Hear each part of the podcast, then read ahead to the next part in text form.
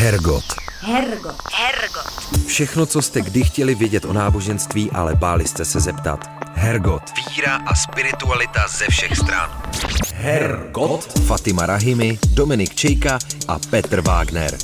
Hergot na rádiu Wave. Krásný podzimný nedělní večer začíná Hergot, který vám jako vždy okoření závěr týdne od mikrofonu vás tentokrát zdraví Fatima Rahimi, Petr Wagner a Klára Staňková. rok 2022 se pomalu chýlí ke konci a my se ještě chceme stihnout ohlédnout za druhým vatikánským koncilem, který právě letos slaví 60 let od svého zahájení. K tématu jsme si přizvali teologa a salesiána Michaela Martinka. Spolu s ním se pokusíme zhodnotit, jak se od doby koncilu katolická církev změnila a jaké změny, které koncil předznamenal, má ještě před sebou. Pokud by vás zajímaly historické podrobnosti samotného koncilu, můžete si spolu s dnešním dílem poslechnout taky 9 let starý Hergot, kde si o tématu povídáme s historikem Jaroslavem Šepkem. Hergot. Hergot. Hergot. Fatima Rahimi, Dominik Čejka a Petr Wagner. Hergot na rádiu Wave. A ve studiu už vítáme Michaela Martinka. Dobrý den. Dobrý den. Dobrý den. A my se budeme bavit o druhém vatikánském koncilu. Abychom se na začátku v tématu všichni zorientovali, mohl byste krátce připomenout, za jakých okolností se druhý vatikánský koncil odehrával a jaké jsou jeho hlavní závěry? Druhý vatikánský koncil Dneska se říká, že to byla největší událost minimálně v rámci katolické církve za posledních 100 let, možná i za posledních 500 let od reformace. Mm-hmm. A probíhal v 60. letech 20. století, svolal ho tehdejší papež Jan 23. A měla to být především reakce na tu eh, situaci jakési izolace od společnosti, do které se katolická církev v průběhu těch předchozích zhruba 100 let dostala čili eh, heslem, jakýmsi takovým slovem, které to mělo eh, znázorňovat, bylo aggiornamento, italské slovo, které se dá přeložit jako zdnešnění, čili snaha církve víc vstoupit do komunikace, kontaktu, do jakéhosi vzájemného pochopení s lidmi, s kulturou, s děním té současné doby. A co teda z ní nakonec vyplynulo? Vyplynulo z něho 16 dokumentů. A co je v nich napsané? Co je v nich napsáno? To je zajímavější. Každá taková akce mývá spoustu dokumentů. Těch závěrů je víc a jsou v několika oblastech. Jedna z nich je vnitřní život a vnitřní uspořádání církve, jakási snaha o to, aby katolická církev, která byla do té doby vnímána jako takový monolit s přísně hierarchickou strukturou, tak aby sama jak si více odpovídala té nějaké biblické představě nebo tomu, na čem bylo křesťanství v začátcích kdysi postaveno, aby to bylo více otevřená dialogická společnost nebo společenství a aby ta rozhodnutí mocenská nešla jenom z hora dolů, ale taky, aby tam byla nějaká zpětná vazba. A to mělo samozřejmě i nějaké biblické a teologické zdůvodnění. Tak to byla ta jedna oblast. Další oblast, která je asi nejvíc vidět na venek, byla ta snaha nebo naplnění té snahy o větší kontakt, komunikaci se světem, protože do té doby ta církev se chápala spíš jako jakási, jakási pevnost, jakýsi pevný bod uprostřed toho rozbouřeného světa. A teď chtěla víc vejít do komunikace. O tom byla především ta slavná konstituce Radost a naděje, Gaudium et Spes, která začíná těmi slovy, že radost a naděje, smutek a úzkost lidí naší doby je zároveň sdílena církví. Takže ta snaha vyjít vstříc, komunikovat s tímto světem a podílet se nějak spolu s lidmi nekřesťanskými třeba i na řešení těch aktuálních problémů. A pak je ten třetí okruh a ten vlastně na to navazuje, ten se týkal dialogu s jinými církvemi křesťanskými, což se shrnuje pod ten pojem ekumenismus. A potom ten, jak se později začal říkat, nějaký široký ekumenismus, tedy dialogu křesťanství s jinými náboženstvími, buddhismem, hinduismem, islámem a tak dále, s těmi především s těmi velkými historickými náboženskými skupinami. Jaký máte vy osobně vztah k koncilu? Co pro vás v církevní historii znamená? Když to vezmu biograficky, tak já jsem byl v době konání koncilu maličký kluk a trošku, jako když jsem chodil někde do první třídy, tak jsem to registroval přes tatínka, který byl tenkrát velmi aktivní a velmi se o to zajímal, jenomže byla to 60. léta, kdy k nám vůbec eh, nemohlo přicházet moc zpráv o tom koncilu, pouze přes komunistickým státem rušený vatikánský rozhlas, toho moc nebylo. Takže eh, já jsem potom vnímal už jako trošku větší kluk tu první změnu, která přišla, která byla velmi viditelná a která se realizovala i u nás. A to byla změna v podobě bohoslužeb katolických. To, co dneska známe, že se změnil ten jazyk liturgický, předtím se všechny bohoslužby sloužily v latině, teď najednou se začali, začal používat domácí jazyk, oltář, ke kterému ten kněz po staletí stál jaksi u toho oltáře zády k těm lidem, tak najednou se ten oltář otočil a kněz stojí čelem k lidem. To byl moje první eh, praktické setkání už s nějakými výsledky, s těmi závěry toho koncilu. A pak bych možná řekl ještě třetí věc, když jsem začal studovat teologii, což bylo v roce 1977, čili 12 let po skončení koncilu, tak jsme se zháněli po těch dokumentech a zjistili jsme, že oni vlastně sice jsou přeložené do češtiny, ale oficiálně vůbec nebyly za celou tu dobu u nás vydány. Takže my jsme v tom semináři v Litoměřicích tenkrát vytvořili takovou akční skupinku a sehnali jsme si ty překlady, které existovaly někde v samizdatech a nechali jsme si je tam, nebo sami jsme si je tam vytiskli na cyklostylu pro vnitřní potřebu nás bohoslovců. A když jsem já začal ty dokumenty číst tenkrát jako student eh, teologie, tak mě šokovali svou otevřeností, moderností, eh, zájmem o člověka, tím, co jsem ani v rámci toho dosavadního svého života v církvi moc neviděl. Jak se v církvi i mimo ní dneska druhý vatikánský koncil reflektuje? Nebo je vůbec ještě ten koncil nějakým důležitým tématem? Je velmi důležitým tématem, dokonce se dá říct, že teď se k němu jakoby vracíme díky papeži Františkovi. K tomu asi je potřeba dodat ještě ten vývoj vlastně těch 50 nebo téměř 60 let. To, co jsme zažili my, jak jsem to popisoval z té své osobní zkušenosti, to bylo především ovlivněno naším komunistickým režimem, že jsme se k tomu těžko dostávali. Nicméně e, ve světě ta možnost seznámit se s těmi závěry koncilu byla velmi, velmi velká, otevřená. Tehdy to byl obrovský zájem, začali to číst a studovat i necírkevní a nekřesťanské skupiny lidí, filozofové, historikové, politikové, sociologové, všichni se tím eh, zabývali a, a byli v, trošku překvapení a v úžasu, že ta zkostnatělá katolická církev konečně najednou začíná e, nějak lidsky komunikovat a otvírat se. Nicméně to zároveň vedlo uvnitř církve k velkému pnutí, protože tady to otevření se mnohým takovým těm konzervativním kruhům nelíbilo. A to svoje odmítání zdůvodňovali třeba tím, že po koncilu skutečně došlo k velké vlně odlivu kněží a řeholníků ze své služby. A oni říkali ti konzervativci, no to je právě důsledek té otevřenosti najednou místo, aby ten koncil přitáhl lidi do církve, tak on od ní ještě odtahuje ty, kteří už tam dávno byli. Takže to byl velký problém a vlastně potom následující papežové, čili Jan Pavel II. a pak Benedikt XVI., ten jaksi koncilní rozvoj, to další rozšíření a praktický dopad těch koncilních myšlenek jistým způsobem brzdili. Třeba tady z těch důvodů, aby nedocházelo k těm větším odpadům, nebo konkrétně Benedikt XVI ten sice koncilu se účastnil jako teologický poradce a přispěl k těm jeho moderním e, závěrům, nicméně potom ten svůj názor postupně změnil a když byl papežem, tak i v třeba v té otázce liturgie dával velké slovo těm, kteří prosazovali tu starou předkoncilní podobu liturgie a ta skupina těchto lidí třeba už krátce po koncilu se natolik eh, distancovala od toho rozvoje církve, že došlo ke schizmatu, vytvořili samostatnou skupinu kolem biskupa Lefebra a do dneška eh, i v našem českém prostředí, eh, v tom křesťanském prostředí mají docela vliv. Takže tím jsem jenom se snažil říct, že těch 50 let až do nástupu papeže Františka, což bylo 2013, čili dva roky před 50. výročím závěru toho koncilu, tak spíš ten rozvoj těch koncilních myšlenek se brzdil nebo nerozvíjel a papež František ten teď přichází nejen s tím, že chce opravdu dotáhnout do realizace všechny ty eh, důležité eh, myšlenky, které koncil přinesl, ale chce na nich stavět dál a chce pokračovat ve rozvoji církve tím směrem, který ten koncil nastolil. Takže dnes eh, myslím, že koncil je velmi, velmi aktuální téma v církvi papeži Františkovi se určitě ještě v této souvislosti nějak dostaneme. Já bych se možná na chvilku vrátil k té vaší osobní rovině, když jste vlastně ty první projevy aplikace těch změn vzešlých z koncilu pozoroval co by dítě a filtroval jste to, měl jste to filtrované vlastně přes své rodiče, přes svého tatínka. Jak tahle ta generace, reprezentovaná vaším tatínkem, to viděla?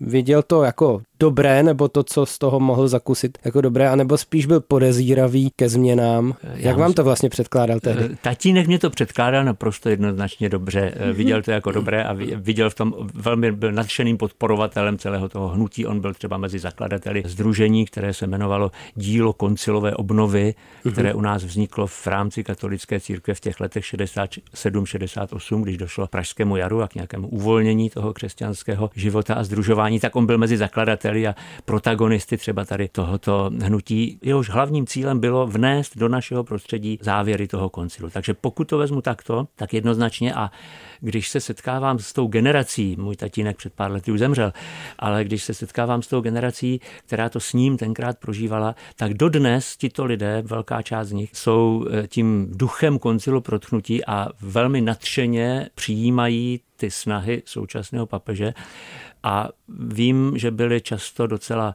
smutní, když prožívali většinu toho svého života v tom mezidobí, kdy měli dojem, že ty závěry koncilu vlastně se někde, někde utápí. Ale je k tomu vždycky potřeba dodat, že církev katolická je samozřejmě natolik veliká, že, že v ní nepanuje jenom jeden jediný názor.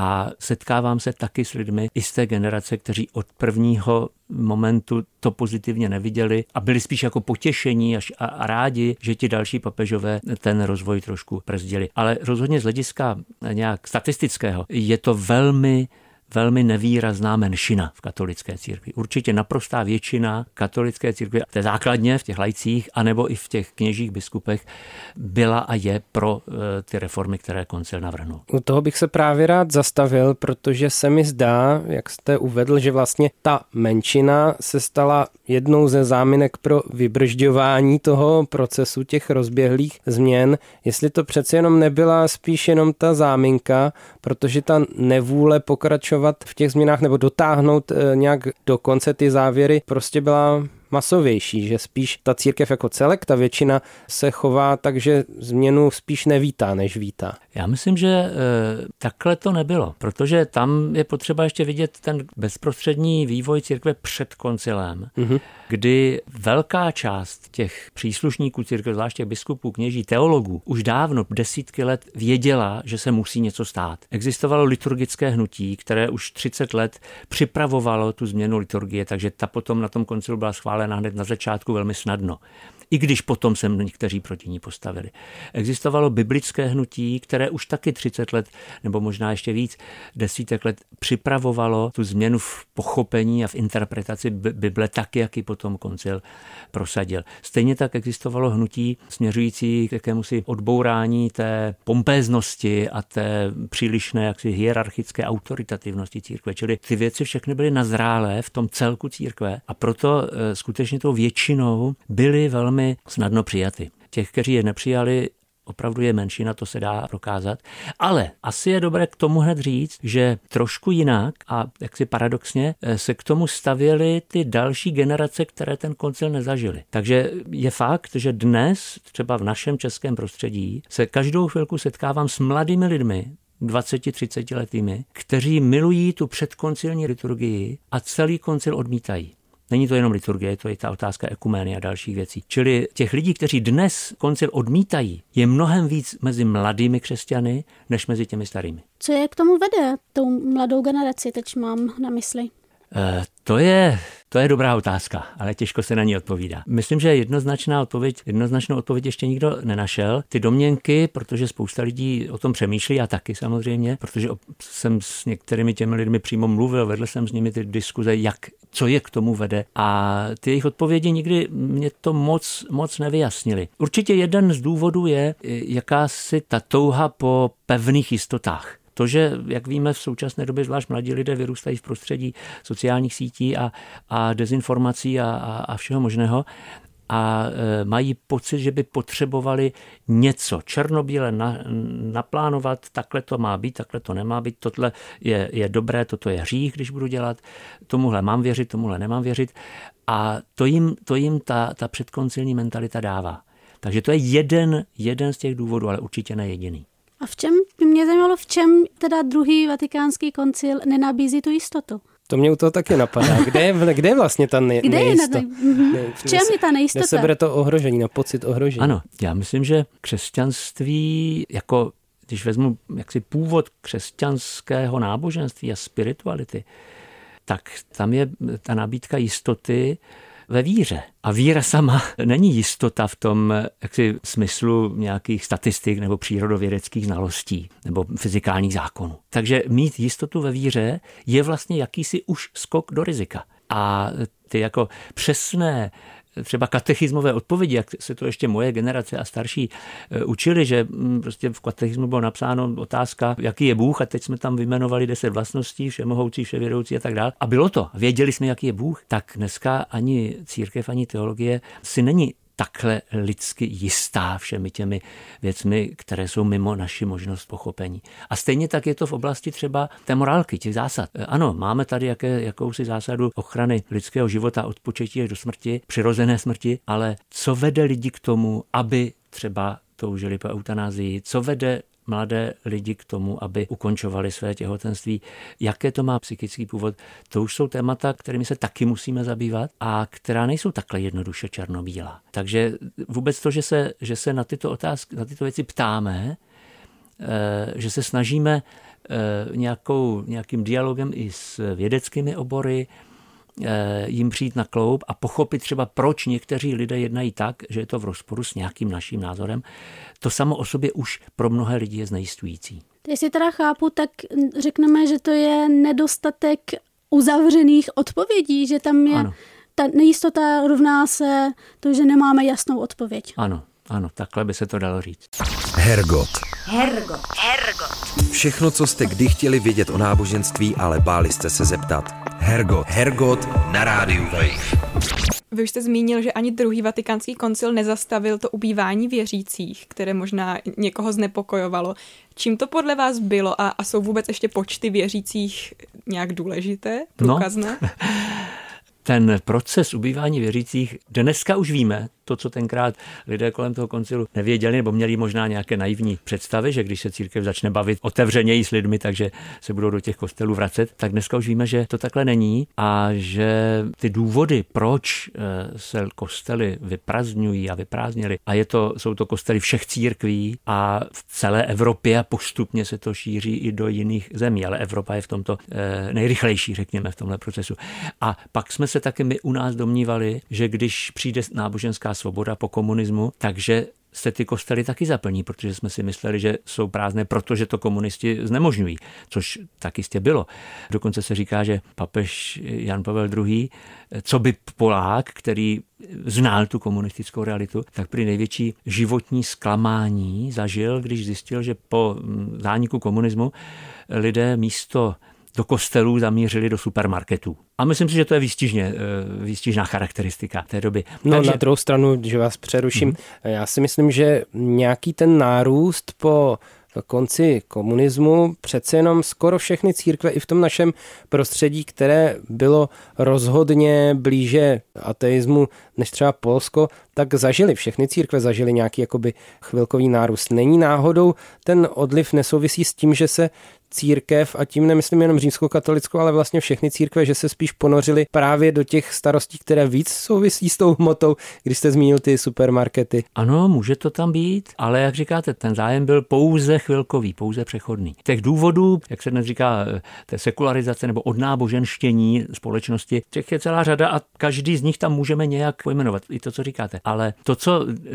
dneska běžně uvádí religionisti a sociologové, eh, tak se především týká té změny způsobu života, ve které už vlastně současný člověk nepotřebuje očekávat nějakou pomoc z hůry. Díky tomu, že máme dostatek materiální, že máme lékařskou péči, která řeší naše nemoci, nepotřebujeme se modlit za uzdravení, protože máme doktory, aby to udělali. A tak dále. Takže tohle si myslím, že je jeden z těch důvodů. A pak i ty technologie komunikační, které dávají lidem tolik, tolik možností nějakého názorového i třeba spirituálního zakotvení nebo směřování, že nemají důvod zrovna se chytat nějakého starého křesťanství. Mluvil jste o tom, že druhý vatikánský koncil nabízel dialog, mezináboženský dialog. Jak se dnes po 60 letech daří v otázce ekumenické spolupráce, ale také spolupráce s náboženstvím, jako je třeba hinduismus, buddhismus nebo islám. Ano, to jsou dvě propojené otázky, přesně jak jste to řekla. Když začnu té, té, u toho ekumenického dialogu, tak eh, tam se dá na to dívat dvěma pohledy. Jeden je velmi, velmi eh, jaksi eh, nadšený a nadějný a pozitivní a ten druhý už tolik ne. Ten první se týká vzájemné komunikace a vzájemné spolupráce.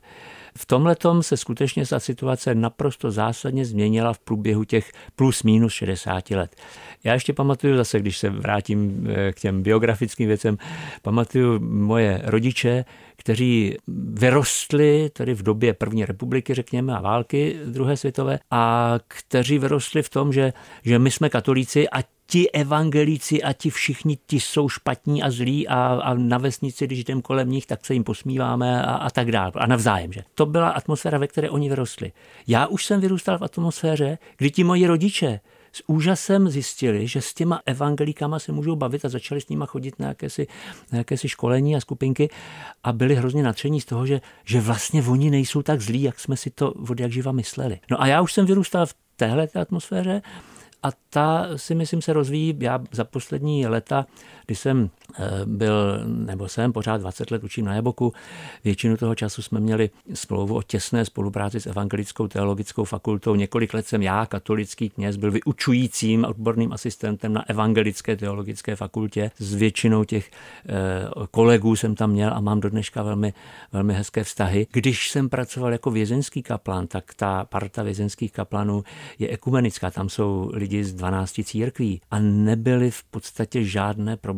My jsme si nahrávali navzájem, my jsme, si, eh, my jsme k těm klientům, k těm vězňům jsme přistupovali ne jako reprezentanti té církve primárně, ale jako křesťané.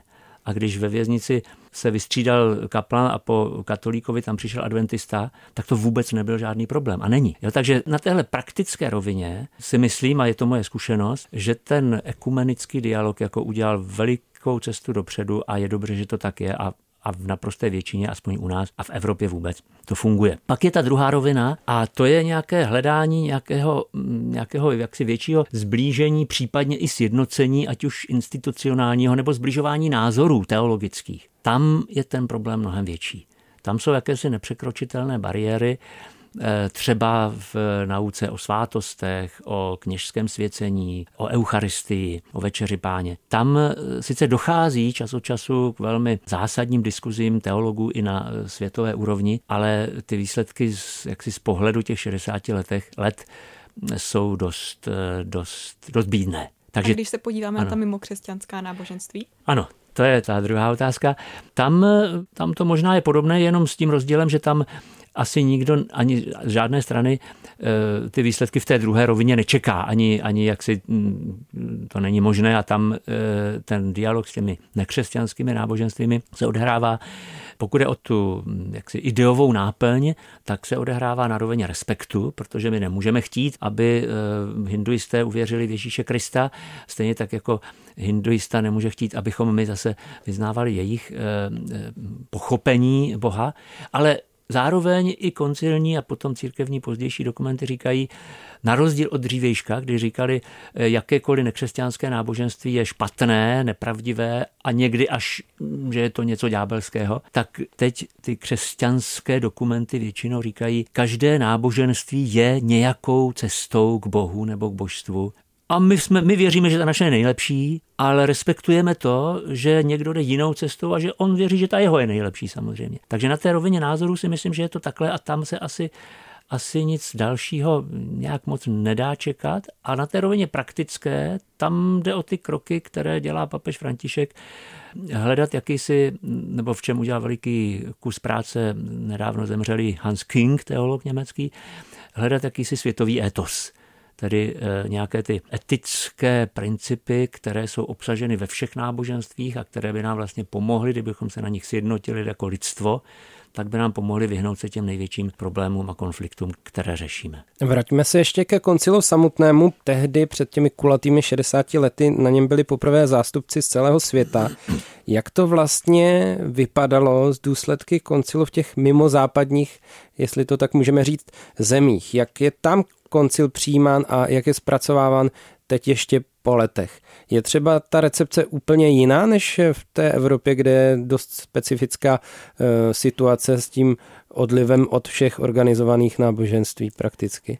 To bychom museli eh, rozlišit jednotlivé části světa. Mm-hmm protože v každé, nechci říct ani světadílu, protože i to není přesný pojem, v každé části světa je to trochu jinak. To, o čem jsme doposud mluvili, to se týká toho typicky toho západu takzvaného, že čili Evropy a Severní Ameriky. Z velké části se to podobně týká celé střední a jižní Ameriky, tedy Latinské Ameriky, která už v době koncilu byla a do dneška je vlastně nejvíce katolickým světadílem, že tam teď to poslední desítk let to klesá, ale pořád je tam nějakých 60-70% lidí, kteří se oficiálně hlásí ke katolické církvi.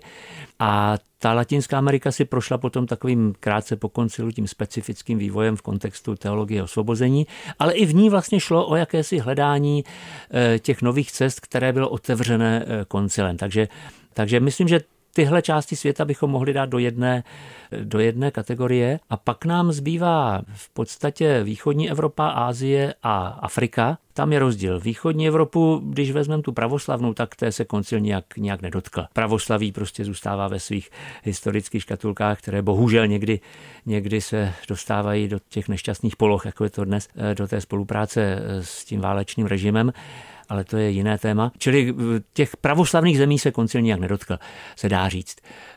V těch východních kulturách, o kterých jsme už mluvili, buddhistických, hinduistických, eh, tam je křesťanů i katolíků velmi malé procento a v podstatě ten koncilní duch tam pomohl k tomu, aby eh, ti křesťané se necítili nějakou utlačovanou menšinou, která je hm, jaksi v v konfliktu eh, s tou většinou, ale aby se cítili jako partneři dialogu, který, kteří se nemusí snažit tu miliardu hinduistů obrátit na křesťanství, ale můžou s, ním spolupracovat, s nimi spolupracovat na spoustě dobrých věcí. Takže myslím, že eh, v oblasti toho mezináboženského dialogu, v, té, eh, v těch kulturách těch velkých nekřesťanských náboženství, ten význam pozitivní tam taky byl. Specifickým potom prostředím je Afrika, která ku podivu zaznamenala v té pokoncilní době největší vzrůst počtu křesťanů a především katolíků. Takže tam se dá říct, že jakási ta otevřenost měla vlastně, že to je jediná, jediný region světový, kde ta, eh, ta otevřenost měla jakýsi vliv i na ten rozvoj křesťanství, i ten, eh, i ten početní rozvoj. No a pak specifickým prostředím je, je islám, kde myslím, že ten problém opravdu po většinu té doby je spíš eh, ze strany muslimů než ze strany křesťanů. I když samozřejmě je to takové velmi zjednodušené, generalizované e, tvrzení, ale v zásadě se domnívám, že to tak je. Hergot. Hergot. Hergot. Všechno, co jste kdy chtěli vědět o náboženství, ale báli jste se zeptat. Hergot. Hergot na rádiu Wave. Já bych se ještě možná zastavila u té Afriky. Nenajdeme tam v dnešní době právě silné i ty tradicionalistické tendence, možná právě o hodně víc, než to tady pozorujeme ještě u nás na západní Evropě? Ano, ano, jsou tam. Neumím to uh, říct nějak statisticky. Uh, netuším, jestli je toho tam víc nebo méně. Eh, to, že eh, ty hlasy z Afriky, eh, těch afrických, řekněme, církevních hierarchů, biskupů, kardinálů, některých teologů, že takové jsou, my to možná vidíme, vidíme na tom, že k nám přijede kardinál Sarah, který je evidentně Afričan a má tady přednášky, které jsou velmi konzervativního charakteru, že, které jsou v podstatě proti tomu trendu papeže Františka. Takže jak se nám to vizuálně automaticky dává tuhle informaci. Ale na druhé straně si myslím, že kardinál Saraxas není až tak jaksi hlavním mluvčím eh, afrických katolíků, že tak je v tom prostředí spíše, eh, spíše výjimkou. Takže tam myslím, že proběhl podobný proces jako, jako v té Evropě, eh, že nějaká část, nevím, jestli větší nebo menší, ty závěry koncilu buď odmítla, anebo se k ním staví velmi rezervovaně a ta většinová část je, je přijímá. Koncilní dokumenty vyzývaly ke naslouchání jakožto ideálnímu chování církve. Jak církev dnes naslouchá a daří se jí to? Církev se snaží naslouchat. Eh, daří se jí to více či méně. Asi bych to dal do kontextu současného pontifikátu papeže Františka, který zcela zásadním způsobem tento moment eh, v církvi vyzdvihuje a vede a motivuje křesťany, aby se do této pozice naslouchání postavili. Takže asi bych teď nehodnotil, jak to bylo před jeho nástupem. Určitě to v tomto smyslu zdaleka nebylo tak otevřené, jako je to dnes, ale ten současný proces, víme, že už vlastně rok tady prožíváme ten proces synodální, jehož hlavním vlastně cílem a smyslem je právě to naslouchání. Vlastně eh, jemu jde o to, aby naučil jak jednotlivé křesťany, tak tu hierarchii, tak tu církev jakožto celek, jako instituci, aby naučil naslouchat, když to řeknu velmi jednoduše, ale to je skutečně podstata toho procesu. Samozřejmě se čeká, že vyjdou třeba nějaké změny v různých těch strukturách a zákonech církevních eh, na základě těch diskuzí, které se vedou, ale ten základní princip je vůbec naučit se novému způsobu komunikace. A tedy jde především o to naslouchat si v církvi navzájem, protože, jak víme, jak už jsme to říkali, v církvi jsou taky ty různé proudy, často protichůdné, to je jeden problém. A pak je ten druhý, to rozdělení katolické církve na takzvaný klérus, neboli hierarchii a pak ty lajky, kde vlastně je velká propast a mnoho příslušníků kléru vlastně těm lajkům nemá důvod a potřebu naslouchat. Takže papeži jde o to, nebo v rámci toho synodálního procesu jde o to, aby na obou těchto rovinách, tedy jak mezi těmi různými názorovými skupinami, tak mezi těmi lajky a klérem, aby se otevřel prostor na slouchání. A pokud se toto podaří, tak to může vést i nějakým konkrétním reformám v té církvi. A pokud se to podaří, tak to může vést i k tomu, že církev bude lépe naslouchat těm se kterými už se o to leta od koncilu pokouší těm jiným křesťanským církvím, těm buddhistům, hinduistům, muslimům, i těm ateistům, i těm lidem v současné společnosti, kteří mm, mají nějaké politické názory a směry protichůdné křesťanské morálce. Jo, takže jde tam o to, aby se nastartoval a jak si rozvinul, abychom se naučili eh, tomu procesu naslouchání a vzájemného dialogu. No teď budu trochu kverulant. Jde tohle to vůbec nařídit? Je, jde to takhle tímhle tím způsobem implementovat do církve? Já se ptám proto, protože vlastně už ta otázka rozdělení na klérus a lajky je vlastně něco, co přišlo na přetřes na druhém vatikánském koncilu. Poprvé se tam asi taky objevil termín toho všeobecného kněžství, ale zase jako kdyby nastal trošku strach z toho a vysvětlilo se tedy, že to rozhodně není úplně to samé, co kněžství jako řádné, že to všeobecné kněžství přeci jenom tak trošku je, je taky trochu chudý příbuzní toho kněžství řádného. Tak eh, co teďka s tím, když eh, to máme takhle pořád rozděleno a církev je pořád takhle hierarchizovaná, lze vůbec komunikaci a naslouchání a dialog nařídit? Já v tom vidím několik věcí, na které by se dalo reagovat. Jedna, která se to vezmu od toho kněžství, jak jste teď říkal. Mm-hmm. Otázka Eh, hierarchického rozhodování, tedy to, že někdo má eh, tu moc, kterou mu jaksi o rozhodování v církvi a ten druhý ji prostě nemá, protože ne, nemá to svěcení kněžské, že, nebo biskupské, ta je sice zásadní, nebo ta souvisí s tím kněžstvím, ale eh, je to otázka vnitřních zákonů církve. Protože základní rozdíl mezi tím všeobecným kněžstvím a tím, tím oficiálním svěcením, tím svátostným kněžstvím, je v tom, že ten, že ten vysvěcený kněz může udílet svátosti. Že? Ano. E, ale ten klíčový rozdíl který je v tomto a nikoli v tom, že on má automaticky tu rozhodovací moc klidně můžou být nastaveny zákony tak, že on, i když bude vysvěceným knězem, na rozdíl od těch ostatních, tak tu rozhodovací moc mít nebude. Vytvoří se pastorační rada, uh-huh. ve které může být naprosto demokratické rozhodování. Ale to teď není. Čili ten dialog ten třeba směřuje k tomu, aby se zavedly takovéto mechanismy, kdy to kněžství sice z hlediska svátostného bude odlišné, ale z hlediska užití moci ztratí tu svou, tu svou jaksi danou nadvládu. Jo, to je proces, který může tímto směrem se vyvíjet. A jistá část církve, i já musím se přiznat za sebe, tento směr očekávám. A byl bych rád, kdyby to tímto směrem šlo. Takže to je jeden pohled. A pak jenom stručně na to, čím jste začal, jestli vůbec to lze nařídit. No, samozřejmě nařídit. E, nařídit to nelze nějakým, nějakým zákonem, ale e, nastavit eh, struktury dialogu a struktury rozhodování tak, aby se tam více brali v úvahu názory všech účastníků, to se udělat dá a to dělá běžně každá rozumná velká firma dneska, to o to se snaží politici ve svých zákonech a k tomu směřuje i ten proces církvy. Jsou podle vás ještě nějaké další závěry koncilu, které do dneška v církvi nebyly dostatečně přivedeny k životu? Jednak tady to, o čem jsem vlastně teď mluvil,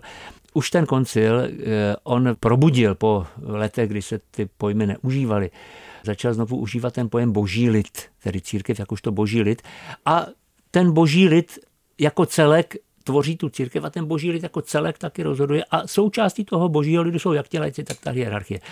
Eh, čili koncil to teoreticky takto nastavil, ale eh, nepřenastavil své eh, rozhodovací procesy tak, aby to v praxi platilo. Eh, to znamená, tenkrát na koncilu se rozhodlo o tom, že bude přepracován kodex kanonického práva, že ten základní právní dokument pro vnitřní život církve. K tomu došlo v roce 83, čili 20 let po koncilu, byl vydán slavnostně nový kodex kanonického práva, ale eh, když se na něho dnes podíváme, tak většina těchto ideových závěrů koncilu do něho vlastně vnesena nebyla. Takže tohle to je to dotažení církevního práva ve smyslu, jaksi ve ideovém smyslu těch koncilních závěrů, to nás určitě čeká a já věřím, že to bude taky jeden z kroků, eh, ke kterým povede ten synodální proces. Je v něčem už koncil překonaný? Byl by podle vás uh, už čas na další třeba? Tohle je taky otázka, která se teď často klade. A odpověď, kterou se na to často odpovídá a kterou jednoznačně řeknu i já, je taková, že koncilní myšlenky se postupně naplňují, i když pomalu a i když ten proces, jak jsem říkal na začátku, měl pár desítek let eh, nějaký útlum, ale teď se znova rozjel. Teď je otázka, jestli, jestli naplnění koncilu znamená, že uskutečníme to, co jsme si tenkrát vymysleli, nebo to, co si tenkrát, církev tenkrát vymyslela, anebo jestli taky to budeme dál rozvíjet, protože církev na koncilu odpovídala na problémy 60. Eh, let 20. století. My máme 20. leta 21. století. Problémů je spousta jiných a dalších, které tenkrát vůbec neexistovaly. Neexistoval internet, nebyla válka, třeba nebyla pandemie a tak dále. Takže, eh, a to všechno jsou věci, na které církev by měla a chce reagovat. Čili podle mého názoru a názoru mnoha lidí v církvi, včetně papeže současného, eh, by neměl se jenom jak si dotáhnout to, co ten koncil řekl, ale mělo by se to rozvíjet dál v reakci na ty problémy současné doby. Ale pokud je o tu otázku, jestli eh, nazrála doba na další koncil, tak tam bych řekl jednoznačně ano, ale přitom to neřeknu. Z jednoho prostého důvodu, eh, že druhý vatikánský koncil vymyslel a dal do církevního práva institut biskupské synody. A to je takový malý koncil, protože na koncilu, koncil eh, je koncilem tehdy, když tam sejdou všichni biskupové světa. Mhm. Tenkrát jich tam bylo 2,5 tisíce. Dneska už je biskupů 5 tisíc. Zkusme si jenom představit, jak by to vypadalo. Jo. Takže já se obávám i z takových technických důvodů, že jako svolávat koncil není, není žádná legrace. A e, naopak e, ty synody, to je jedna, jedno z těch ustanovení koncilu, které se opravdu jaksi důsledně realizuje. Těch synod od té doby bylo už asi, teď nevím přesně, ale myslím, že nějak kolem 15, tak plus minus jednou za tři roky za tři, za čtyři bývá ta synoda, na různá témata. A ty synody v podstatě v současné době se zabývají těmi otázkami toho širšího charakteru a jdou docela do hloubky, podobně jak to dělal ten koncil. Když si vezmu, že ta současná synoda začala a rozdíl těch posledních synod oproti těm dřívějším a i oproti koncilu je v tom, že vždycky začínají sbíráním informací z dola všechny synody, které organizoval papež František, to je myslím teď třetí v pořadí, tak začaly minimálně rok trvajícím procesem sbírání informací z dola, což je vlastně v duchu toho procesu naslouchání, jak jsme o něm mluvili. A tato synoda, která je teď, před týdnem papež vyhlásil, že se ještě o rok prodlouží. Takže začala v roce 2021 a skončí v roce 2024 čili vlastně bude stejně dlouhá jako ten druhý vatikánský koncil. My vám moc děkujeme za to, že jste s tímto tématem přišel do Hergotu Rádia Wave a přejem všechno dobré, hodně božího požehnání. Já taky děkuji a taky přeju všechno dobré. Mějte se na Nashledanou. Hergot. Hergot. Hergot. Všechno, co jste kdy chtěli vědět o náboženství, ale báli jste se zeptat. Hergot. Hergot na rádiu Wave.